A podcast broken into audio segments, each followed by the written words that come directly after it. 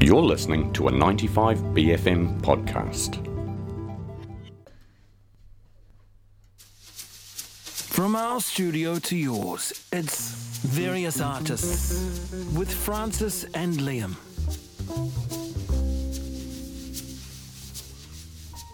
Ah, the perils of student radio. It's it's the way that it goes, you know. Sometimes news just doesn't exist. Ahia himarie tēnā koutou katoa ko Liam tōku ingoa. Ko Frances Toku Ingoa, no mai haere mai ki various artists mō tēnei wiki. Welcome to Various Artists for this week. My name is Frances. My name is Liam, and we will be with you for the next hour. This is your guide to the big wide art world of Tamaki Makaurau and beyond for this week. How are you doing today, Liam? I'm doing good. There's been a lot of kind of like running around between different spots over the past week of just kind of you think that you're on the uni break and then everything is calm and then you sign yourself up for different things. So I've kind of just been running between my flat and various spots in Auckland. So getting my steps in, thankfully. Ever the busy bee, aren't you? Ifai Akine uh, coming up on the show today. We are first off joined in the studio by art historian and gallery coordinator at Michael Lett, Victoria Wynne Jones, to talk about the life of the late Jim Allen, who passed a few weeks ago. I had a chat to Renee Liang from Thriving at Crossroads, a University of Auckland study looking for young members of, eth- of ethnic minorities from Aotearoa to take part in their paid arts workshop program. I speak to Soundcheck sexual harm prevention and response advisor Mel Calvesbert about sexual harm in the arts in the wake of James Wallace losing name suppression on Wednesday. And finally, we have your art guide for Tamaki Makaurau this week. He aha o whakaro, we would love to hear your thoughts on these pieces, so tuku pātuhi mai. You can get in touch with us on 5395 Waimairane. You can give us a call in the studio.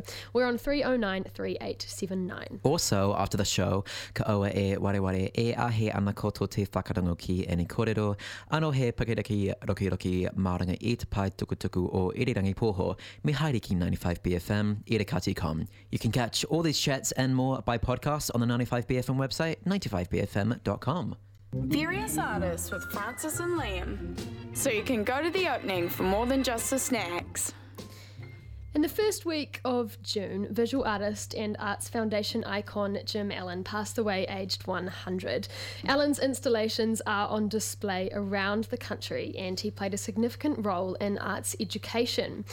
But instead of me telling you about Jim today, in the studio we have with us a guest who knew him very well. Kia ora, Victoria, how are you?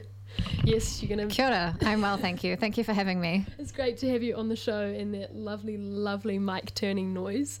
Um, do you want to start by describing your relationship with Jim? Sure. Uh, um, I met Jim in 2010. I was doing my honours in art history at the University of Auckland, and I was really interested in, I guess, dematerialized art practices.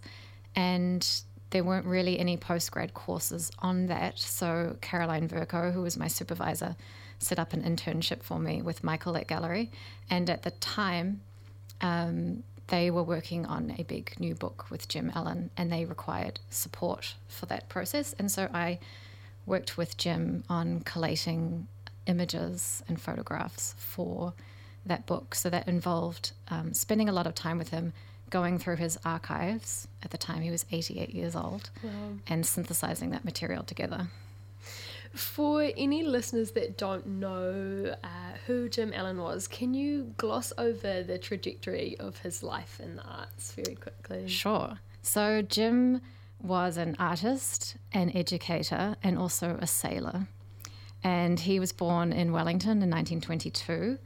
Uh, he was always very interested in art from a young age at school. Um, his father served in Gallipoli and in Palestine, so he came from a family with a lot of military service. So he himself served in World War II. He went across when he was 18 and spent a lot of time in Italy. And when he finished, when the war ended, he um, got to study art in Florence. Um, and then he returned to New Zealand and studied sculpture at Canterbury University. And from there, he got a scholarship to go to the Royal College of Arts in London, which not many New Zealanders have done. Other artists who did that were Ralph Hotere and Billy Apple. Um, and then he returned to New Zealand and really interestingly started teaching art to children. So he was involved in the Northern Māori Art Project, and he taught in places like um, in Northland. And he worked with an educator there called Elwyn Richardson, who had a very radical approach to teaching children. And so they had a very integrated, child led uh, way of teaching where they would do art and science and creative writing and poetry all together. And so there are amazing pictures of Jim in like a shirt and tie building kilns with students, like Oh, digging great. up clay. Um, so he had that kind of radical way of looking at um, educating. And then in 1961, he started teaching at Elam. And he taught there until the 1970s, at which point he moved to Sydney, taught at the Sydney College of Arts for 10 years, and then returned to New Zealand where he started practicing as an artist again. Well, quite an extraordinary life. Um, Really was. Yeah. and we'll get um, into some of the legacy of his art um, education in a little bit. Um, but obviously, you worked with him Mm-hmm. quite closely through the gallery um, and as his assistant, supporting him with his book. Can you describe what Jim was like as a person? What was it like to sit down and have a cup of tea with him?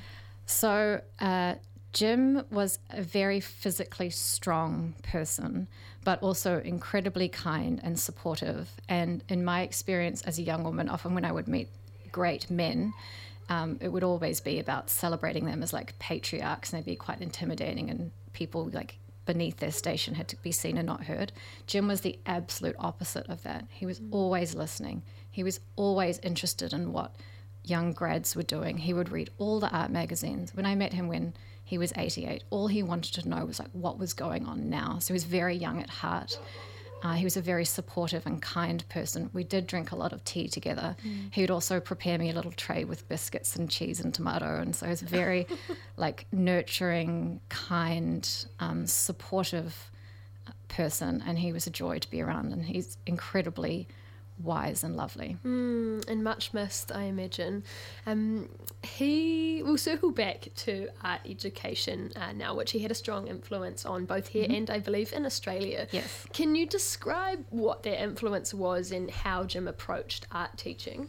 Sure. So I think um, the reason why I sort of mentioned his father serving is that his father was also a carrier, so he worked with trucks. And in during the war, Tim, uh, Jim also did a lot of work with um, as a kind of engineer. So I think he had a kind of through working in that capacity or working with like trucks and transport and logistics and being involved in the war he had a very like practical can do problem solving meant like and also mechanical mindset which i think was a very unique approach to art making and i think combined with that is what he learned from elwyn richardson and the northern Māori art project an approach to pedagogy which was quite about fundamentals but also quite radical and not limited by precedents or prior art movements like something quite immediate and practical. So I think he brought that kind of mechanical problem solving sensibility together with an almost like reminiscent of Bauhaus, like fundamental sense of play and materials um, with him when he went to Elam. And he kind of combined that with what he had experienced through being a student in London and being someone sort of trained in like a 19th century approach to sculpture, a very kind of academic approach, but then seeing what was going on in the art world at the time um, in London. So all of that together uh, meant that he had a really unique approach. So there's a story that when he arrived at Elam, the students had taken all of the um, plaster casts of the classical sculptures and thrown them in the gully. And it's Oh this really great metaphor for like just casting the past aside. And when he came in, he started um, encouraging use of like metal works and bronze and different materials, and that kind of uh, evolved into a real interest in um, working with technology and a dematerialized approach to art making in the 70s at Elam. Yeah. And how much do you think of that approach to art education remains today in the teaching institution? Well, I'm not a, currently a student at Elam, so I can't say. But I can say that I think Jim has, I feel his legacy at Elam. So at the time when he was there, that was when the Elam Library was set up. That was also when they set up a um, program for artists and residents to come teach at Elam. And also, that's when they started to really get into crits and talking to each other in the studios. And um, one of the most interesting things about his tenure at Elam teaching sculpture is that he organized tremendous amounts of events in coordination with like the Auckland Council and Auckland Art Gallery. It was called Auckland City Gallery at the time. So there are sort of images of um, massive installations outside the Civic Theatre. So that kind of collaboration between um, Elam, the council, um, you know, engineering firms, logistics, and people, you could see um, these events taking place around the city, I think is quite inspiring and is something mm. that we mm. could maybe aspire to do again. Yeah, and. It, and extends art outside of the walls of the institution exactly, and allows yes. it to be in public spaces. Um, we were speaking off air about this interview that you have of um, Jim and Len Lye. Yes. Um, speaking about art, but all they wanted to, to talk about was art teaching. Do you want to yep. describe that and perhaps explain why you think they held such value in art teaching uh, for the future uh, or success of art? Sure. Um, so one thing that I neglected to mention is I think part of his um, effect in Elam was it was driven by he had a sabbatical in 1968 where he traveled the world and he went to the UK, the US, Brazil, Europe, and he was really there at the time of um, massive student movements, and he was so very inspired by that and the political movements and the kind of activism that he saw. So he really brought that all back when he came back to Elam.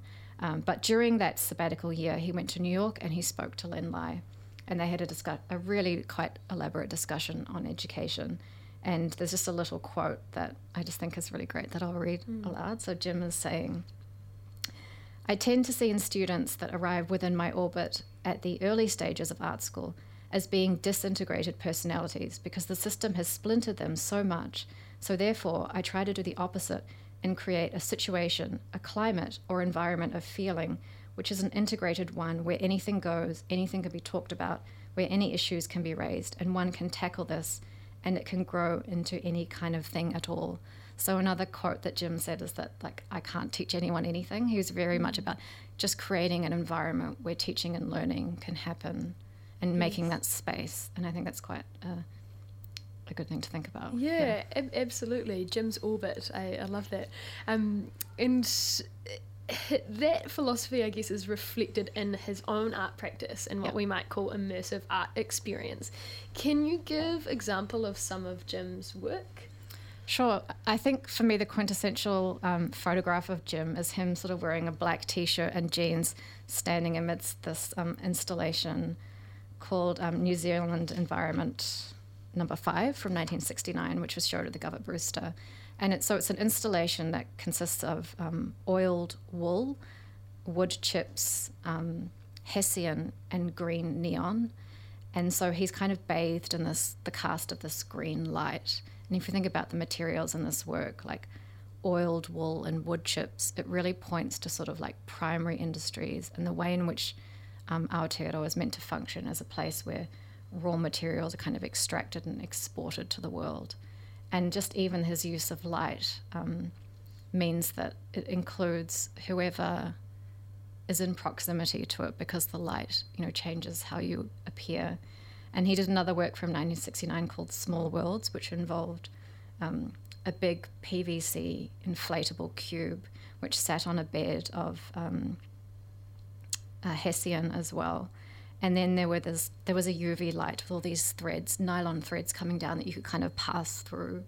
And within the threads um, were printed lines of poetry from Hone Tūwhare. Mm. So very much um, experiential, like moving through sculpture. Um, and so that's those are kind of two of the early installations, which are obviously very experiential. And then in the 1970s, he did Poetry for Chainsaws, which is a really great work where he um, after he left Elam, he went to uh, Adelaide and had a, did a residency at the Experimental Art Foundation, uh, where he did this performance called Poetry for Chainsaws, where he read out the poem Howl by Allen Ginsberg to a series of chainsaws which moved around the room, and he was mm. barefoot um, reciting poetry to them. And then uh, there was Contact, which is a three part performance.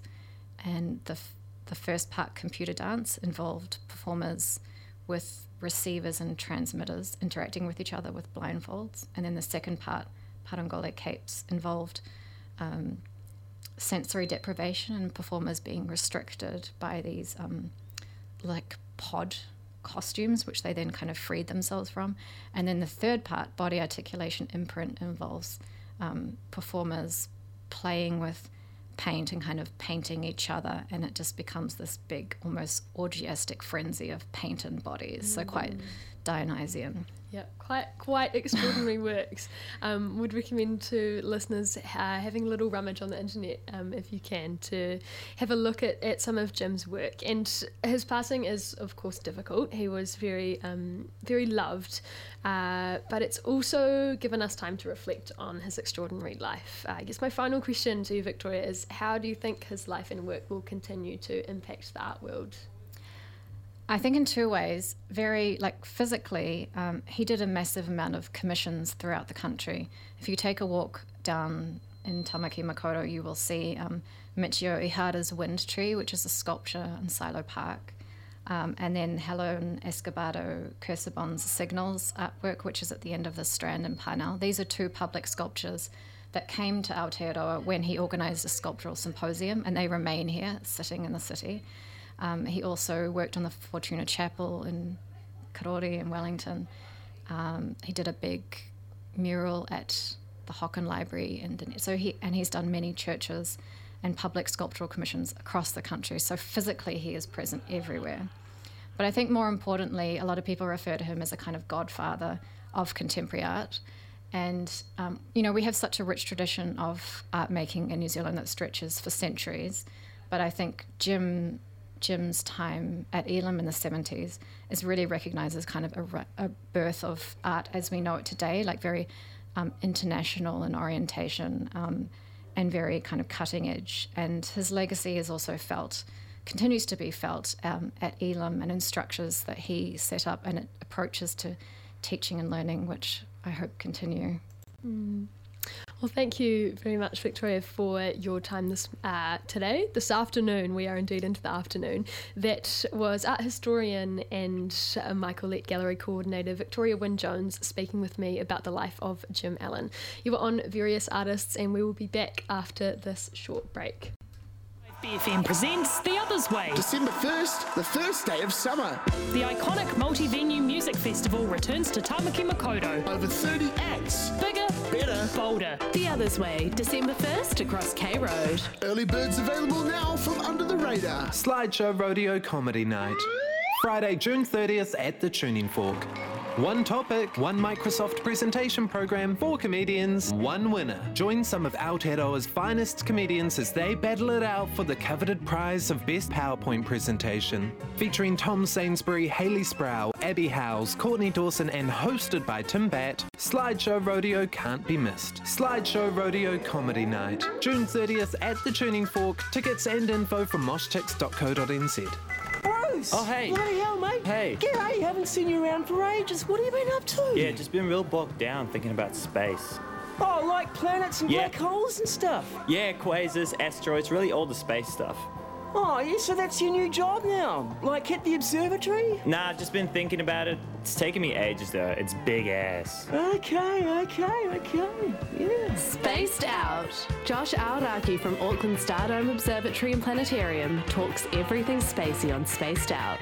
4.40 every other Tuesday, only on 95 BFM Drive.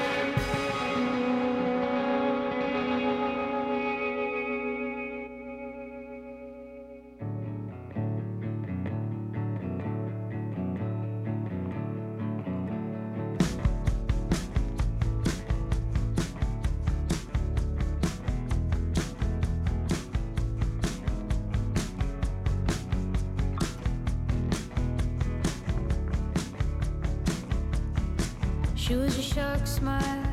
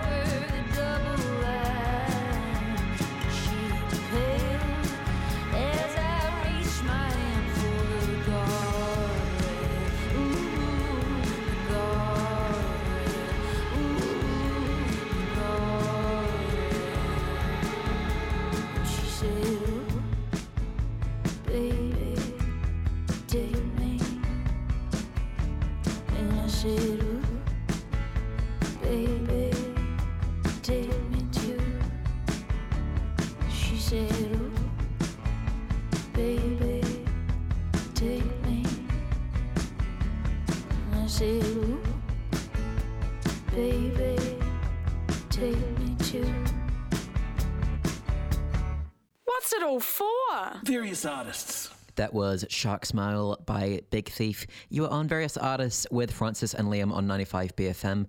If you want to get in touch, you can do so by giving us a text at 537 5395. I don't know. I've been here for like two years and I forgot what the text tone was. Oh Almost, Liam.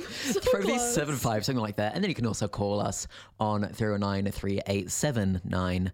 Uh, Thriving at Crossroads is an ongoing University of Auckland study that's inviting young intersectional me- members of ethnic minorities to create art reflecting their experiences living in Aotearoa. The study will take place through workshops from July through to October, allowing participants to gain access to creative freedom, mentors and resources, professional art spaces, koha for their time, and food provided during workshop days.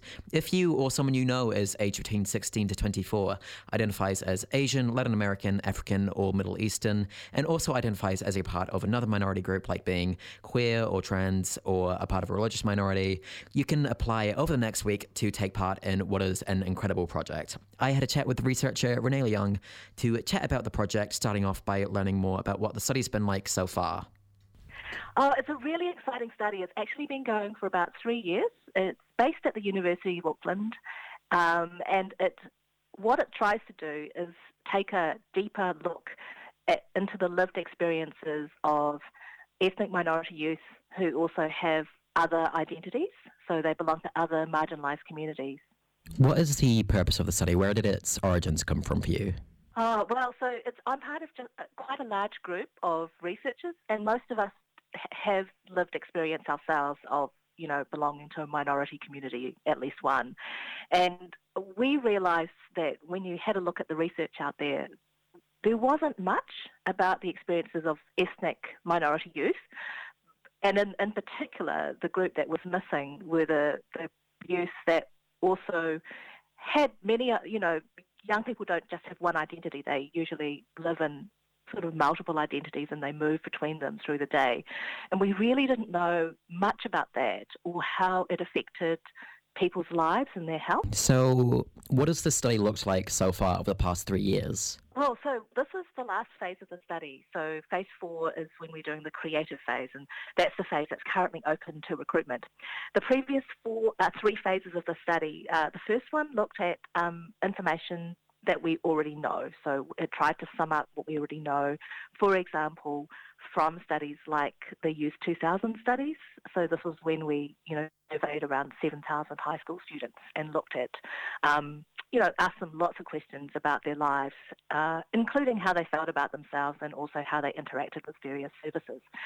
And so we we realised from looking at that that absolutely the experience of many ethnic youth did stand out, um, as did the experience of, say, young people who were living with uh, different gender identities or different sexualities. And so there comes across this idea that actually, you know, as a young person moves through their lives, you know, they're actually, it's not, you can't just look at them and see, say, an Asian person or a Middle Eastern person and, and sort of, you know, look at their needs based on just that. You have to look at their needs based on who they really are, all the different identities that make that person up, and also how they got there and where they might go.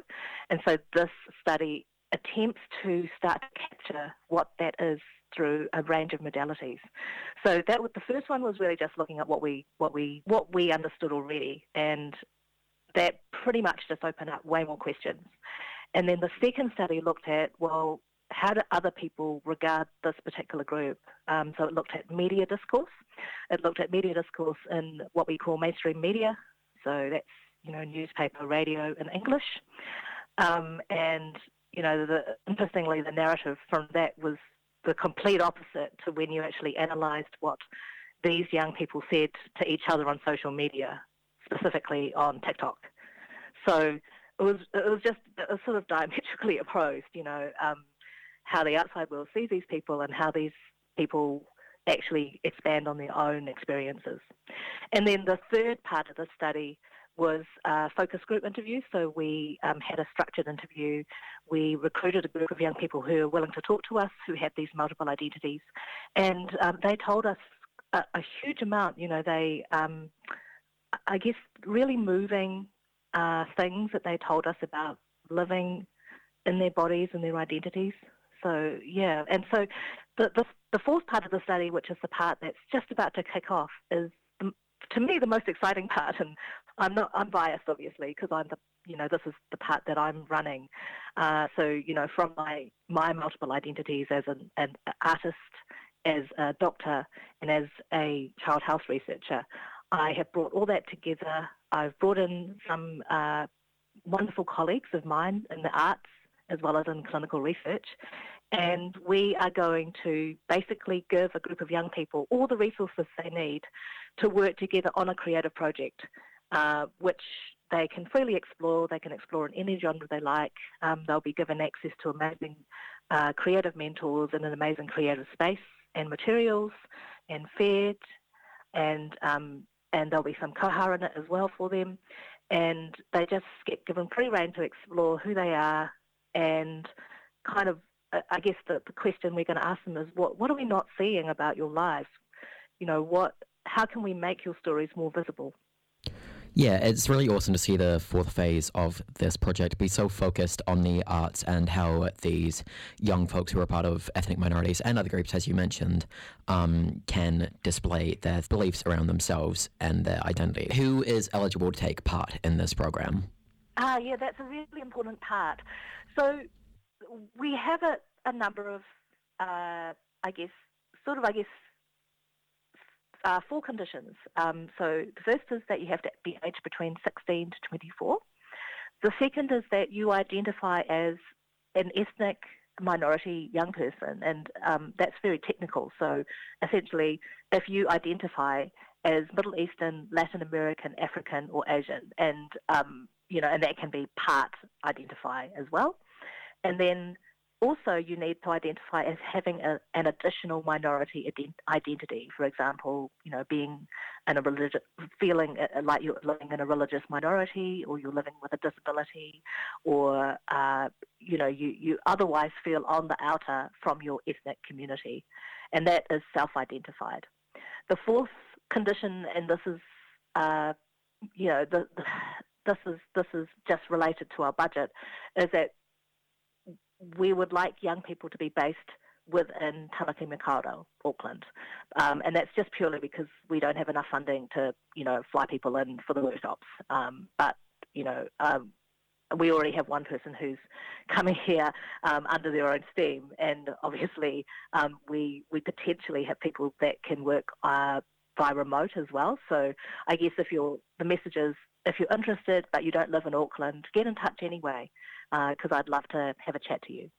Why is it uh, so important to have this fourth phase of the project be so centered around the arts and creativity for you? I mean, I've I've done arts all my life, but I guess um, I've also done a lot of science. And to me, even though the two things are intimately related, the arts allows you to dive in deep, swim through all the layers, move uh, in lots of different unexpected directions. And it is those unexpected and innovative directions that that's what we're looking for. We're looking for the things we haven't thought of as, you know, boring adult researchers. We're wanting young people to kind of partner with us. They can drive this part of the study themselves. That's why there's so much freedom. Um, I've I've tried the best my best to sort of not make any limits on where people go. So there's no limits on what they explore. There's no limits on um, whether or not they come with come up with a so-called output. There isn't that pressure there. It's pretty much just free exploration. Um, and that being said, if people do sort of move towards a goal and come up with a play or you know, like a poetry book or an art exhibition, then at the end of the study we will do our very best to connect them in with the community so that they can take it further. Because of course, I'm I and the creative mentors are all part of the current arts community in Auckland, and so you know we're always obviously always looking for new talent as well. So it's really trying to avoid just pigeonholing it into being like, hey, this is just for paintings or sculpture or fine art. It can really be anything within the creative sphere. Um, yeah, well, obviously within reason. I mean, you're not going to be able to write and shoot a feature film in four months. But but that being said, you know, like we, I do have one one of the creative mentors is specifically got expertise in writing and filmmaking. Uh, she's an actor, and um, and also, you know, we have most of the mentors actually have way more than one genre that they routinely work in. So for us, being cross genre and multi genre is pretty normal. Yeah, so I guess if there's anyone listening who themselves is interested or might know someone else who's interested, what can they actually expect within the uh, period of the workshops? Like, when does it start, for example? Oh, so the we run from July to October. Uh, we have around 30 places open. Um, we would really, really like people to consider signing up within the next week, just because our very first workshop is on the 8th and the 9th of July, so it's a weekend. It runs um, from 10 a.m. to 4 p.m. and and that's really the induction. You know, that's the the part where you get to meet some of the researchers. Um, we'll tell you a little bit about what we found out to date. Um, we'll tell you why we need your help. Uh, and then basically that that's only takes you know half a day, and then the the what next one and a half days is jump in, really kickstart that exploration. We'll keep our spots open after that date as well, and then what we hope is within your group. So I, I didn't mention that there there are four creative mentors, and so if you sign up, you'll be put in a group uh, with other young people under one of the creative mentors. And so those mentors will work with the group to make a thing. Um, I guess that's a loose term. And that can happen individually, uh, online, uh, in person. And there's going to be like three more weekends that where the venue is booked for jumping in in-person workshops. But the group may equally decide that it doesn't want to work um, or use all those in-person days. It might want to skip a day, skip a workshop, or meet at another time, or even do field trips. So, you know, we're we're very open to what people might want to do, and we'll do our very best to meet them, meet the, uh, sorry, meet their needs. So, once these workshops are finished, once it comes to the end of October, uh, what can people expect for both? I guess to start, what can people expect for the artwork that they might make? Are you going to try and see this pushed into publication or something along those lines? Yeah, so there's no push for that from the research side, but you know, we're we're expecting the people that would want to take part, you know, have a little bit of a hunger, creative hunger themselves, or a curiosity. So if they do come up with something, if they do actually discover, hey, you know, I really love writing, or I really love moving my body, heck, how can I keep doing this? Then we will definitely make sure they, they get introduced and interlinked to the rest of the arts community because, you know, the arts community in Auckland is actually really strong. It's just a matter of finding us. Uh, and once you know one person, you usually get to know everybody else pretty quickly.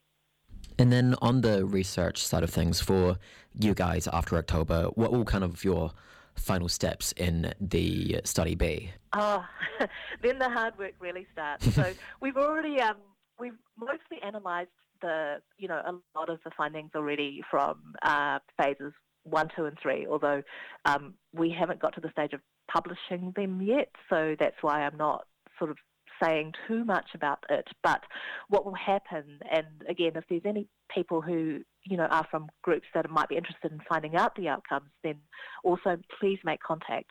Um, we're going to basically hold a, a series of, I guess, uh, workshops or presentations to kind of try to dis- dis- uh, disseminate the information on the basis that there's no use us finding it out if we it doesn't get to the people that are you know providing the services, interacting with the young people, trying to make everything better.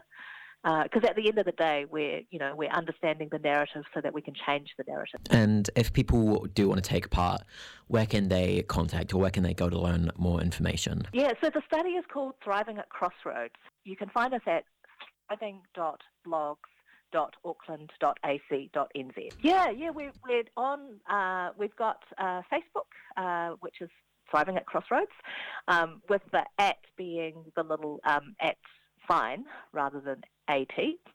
And same on Instagram and same on Twitter.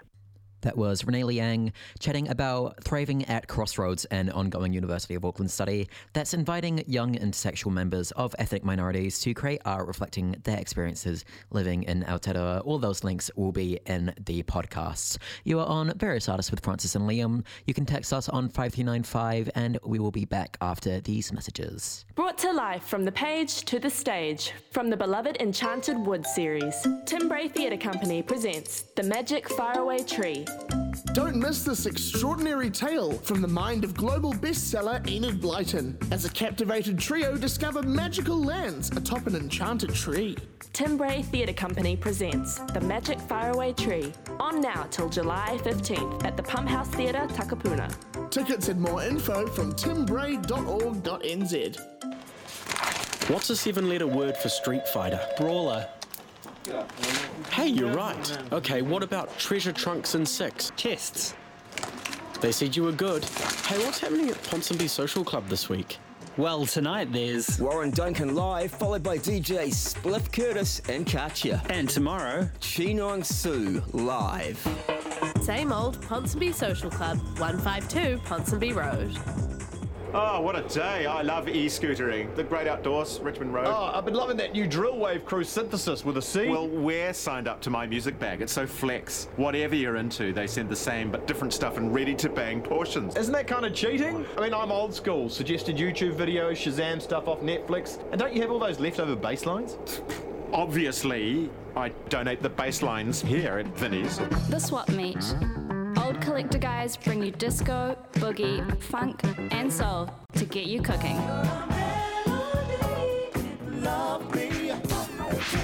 The Swap Meet with Jubbed and Kirk. Sundays 4 till 7 on 95 BFM. Oi, don't leave your bass lines lying around here. Oh, don't suffer for your art, chat. Various Artists with Frances and Liam. You are indeed back on various artists. You can text us in on 5395 if you have any thoughts on the pieces that we have aired today. Hey, just a heads up that the following piece discusses sexual harm in the arts. On Wednesday, five years after first being charged, Sir James Hay Wallace, a well known arts philanthropist and rich lister, was named as the prominent businessman who sexually assaulted three young men.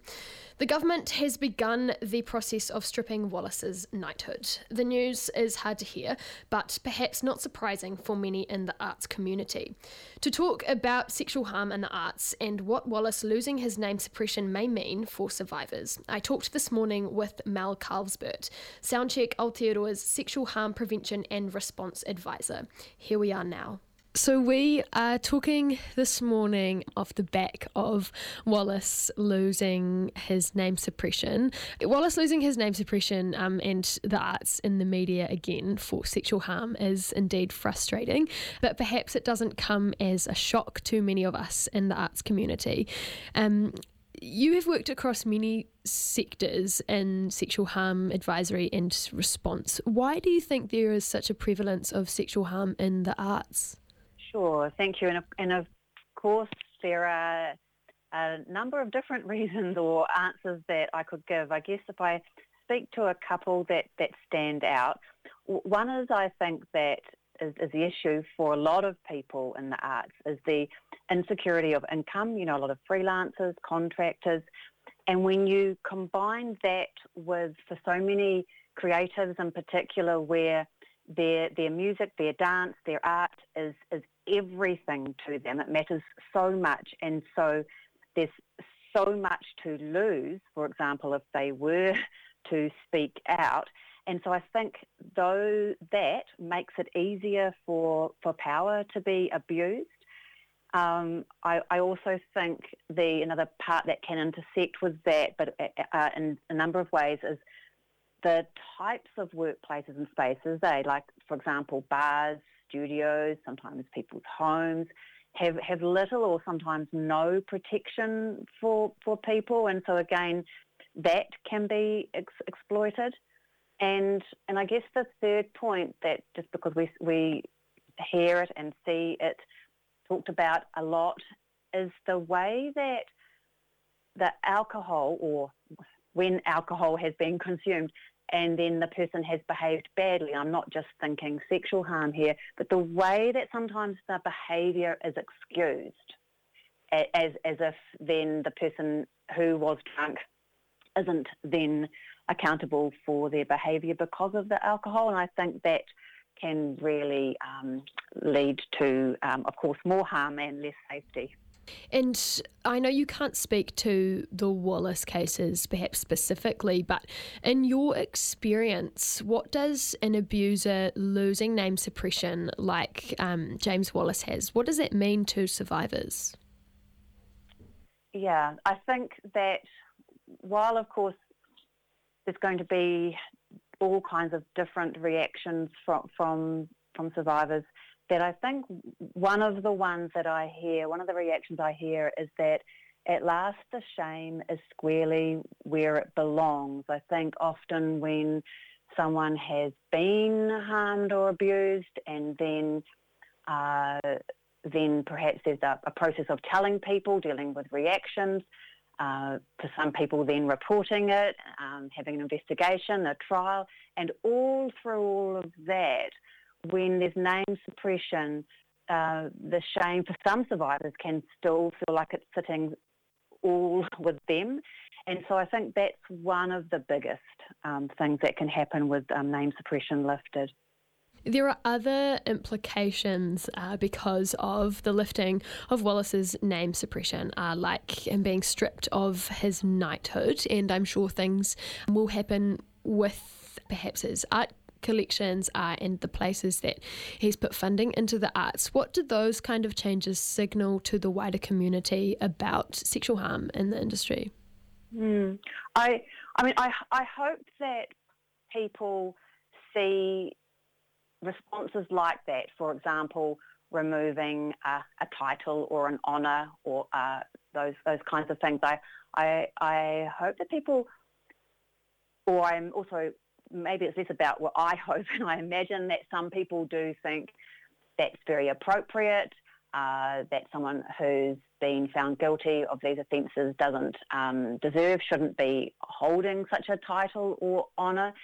And I guess I also wonder about it more broadly, though, uh, as, as if it is a reaction and then it's and then nothing else happens. For example, uh, there's the you know some media stories. There's a reaction, for example, the removal of the knighthood or some consideration about you know, for example, a name on a building, etc. Uh, then that's not enough, and I would and I can imagine a lot of people out there in all kinds of arts communities who are thinking, because that's one person or one individual where there's this response, but what about all the environments that the arts is, is happening in, and what about what are all the actions that can be done to make those environments safer and, and less likely for harm to happen to anyone? And that was what I wanted to touch on next. Obviously, even us speaking on the phone right now is reactive to this news, and it's got its it's got it's having you know its time in the media, but that media attention will die down. We know that of media cycles. So, what is the best thing or best things we can do to continue to stay aware and keep this conversation open after media attention dies down? Sure, and, and such an important question. So, just just to acknowledge it, I think for some people, why they say the removing of an honour or a title makes a difference is because it's so tangible. Eh? And I think sometimes, in terms of if we talk about creating safer spaces or having a conversation or preventing sexual harm or um, creating environments which are more inclusive, that all of that can seem less concrete to people. However, I guess what I, what I would um, offer or um, put out there to people is that there is so much that we can do. And so, say for example, uh, Screen Safe, so for those within the screen sector, and it's screensafe.co.nz, they have a whole lot of resources in, in regards to some of the things we're talking about here. Soundcheck Aotearoa also have a lot of resources. And I know resources on their own aren't going to end a problem, but it's the use of those resources and the discussion around those resources and whether it's codes of conduct and those being adapted for the festival, for the gigs, for the studio um, by the mentor, whether it's the house rules, whether it's the health and safety, not only from the, you know, trips, falls and cords kind of perspective, but also about uh, making sure that um, there is uh, that the space is safe for all, not just in relation to sexual harm, of course, but um, racial harm and homophobia and, and other and other ways that people can get excluded and isolated. There's workshops, for example, the Professional Respect Workshop, which is such a great place for people both within this, um, so the screen uh, industry run them, uh, Soundcheck run them, and so there's great places for people to come, meet others in their respective communities, and have discussions and exchange ideas, ex- exchange uh, uh kind of sometimes collaborate going forward on ways of increasing safety uh, having chats about what's above the line, below the line, uh, and, and, and any kind of group or team or place of people. Those are a few of my thoughts. And I'm sure there's many more, but um, some yeah, very good and practical ones there. If if the news stories arising out of Wallace's name release are bringing up past traumas uh, or instances of sexual harm experienced in the arts, where can people go to talk about and address those? Thank, thank you for asking that question. It's, so there's a, a, number of options for people. The, the, first one I'll say is a place called Safe to Talk, which is an independent 24-7 helpline uh, specialist. It's got a, a, particular focus on sexual harm, and it's 0800 044 334 or text 4334. And essentially anyone can contact Safe to Talk for information, uh, um, advice, guidance, uh, good listening, but it can be with any kind of question about any aspect of, of sexual harm. It could be the person accused of sexual harm, for example, could call them. It could be the friend or family member of them, or it could be a, um, a survivor or friend or family of them. So that's for, for anyone throughout the whole of Aotearoa. And then in terms of music communities in particular, uh, the, the, my role as the sexual harm prevention and response advisor, so the um, SHAPRA was in the in music communities. Anyone can reach out to me, regardless of role, regardless of question, and either I can link them into a pre- the prevention specialist through Soundcheck, or I can um, in some instances refer them on to um, uh, the appropriate place for them, or I can do some problem solving, figuring out, listening, uh, making a plan uh, with, with that person. And so that's shapra at soundcheckaotearoa.co.nz. Great, thank you, Mel. And we'll put that link to the website up on our um, Bcast after the show. That was Soundcheck Aotearoa's sexual harm prevention and response advisor Mel Calvesbert talking with me about sexual harm in the arts in the wake of James Wallace losing his name suppression. And Liam is going to lead us out of it with a track because they're very excited about Mount Eerie, pretty much. We've got a quick track from the Microphones Phil Elverum's project before Mount Eerie, uh, a classic, I Felt Your Shape. They'll be playing at Whammy Bar on the 1st of October, and it's most excited gig probably ever.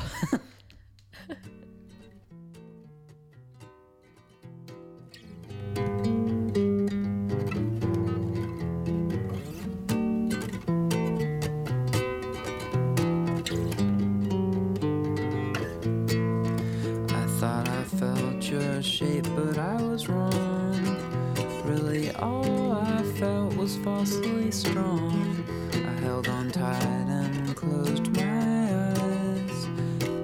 dumb, I had no sense of your size.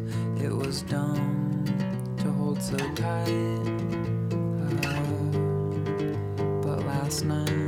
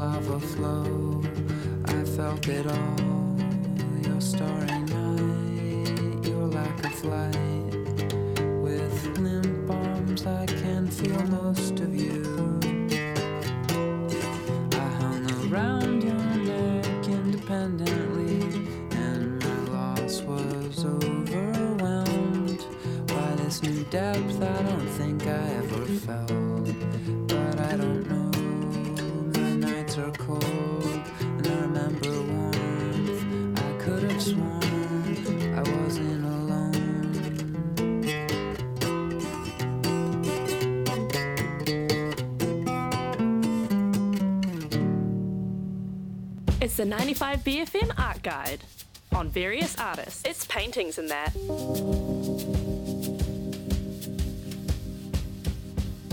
Ramiri, Friday the 30th of June, just opened uh, in the window gallery at Studio 1 Toitu Pop Up Space on Karangahape Road. Welsh Māori illustrator Sarah Moana's Feminine, Ra- Feminine Rage artwork is on until the 26th of July. Tomorrow, uh, Rahoroi, Saturday, the 1st of July, is the 17th Annual Estuary Art and Ecology Awards exhibition opening and award ceremony ceremony on from 2.30pm. Also opening tomorrow from 2 to 4pm is May Hill's Te Tira Wahine, elevating and celebrating the creativity of our wahine at Depot Art Space, 28 Clarence Street, Devonport. Ra Tapu Sunday, 2nd of July, the Faux Climate Action Network invites you to a free screening of Living the Change at the Hollywood Avondale. Watch together on the big screen stories of New Zealand communities coming together and pioneering change in their own lives.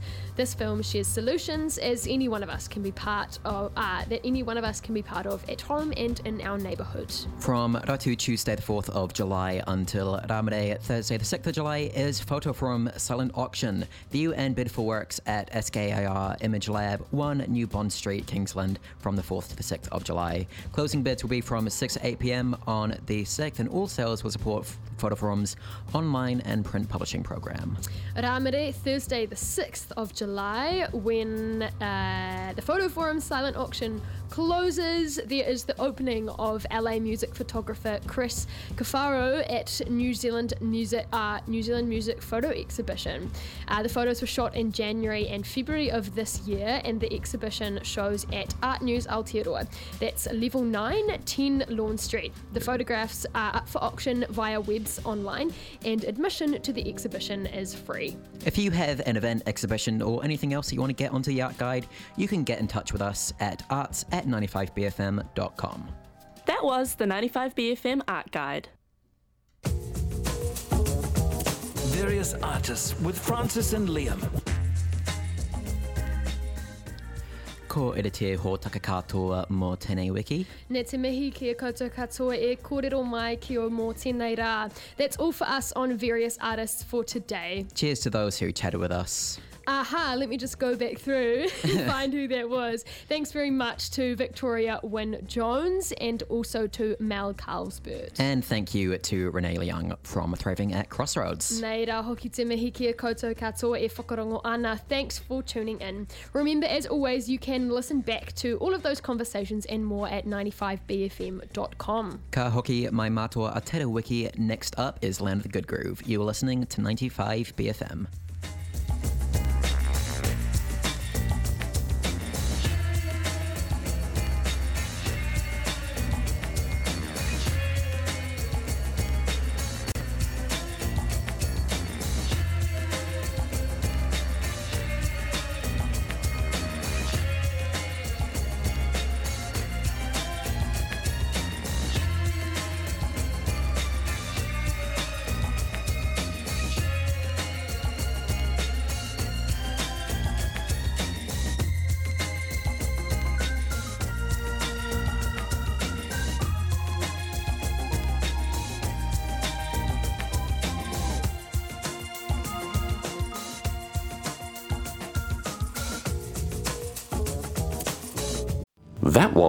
95BFM podcast. Support 95BFM with a B card. Go to 95bfm.com slash sign up.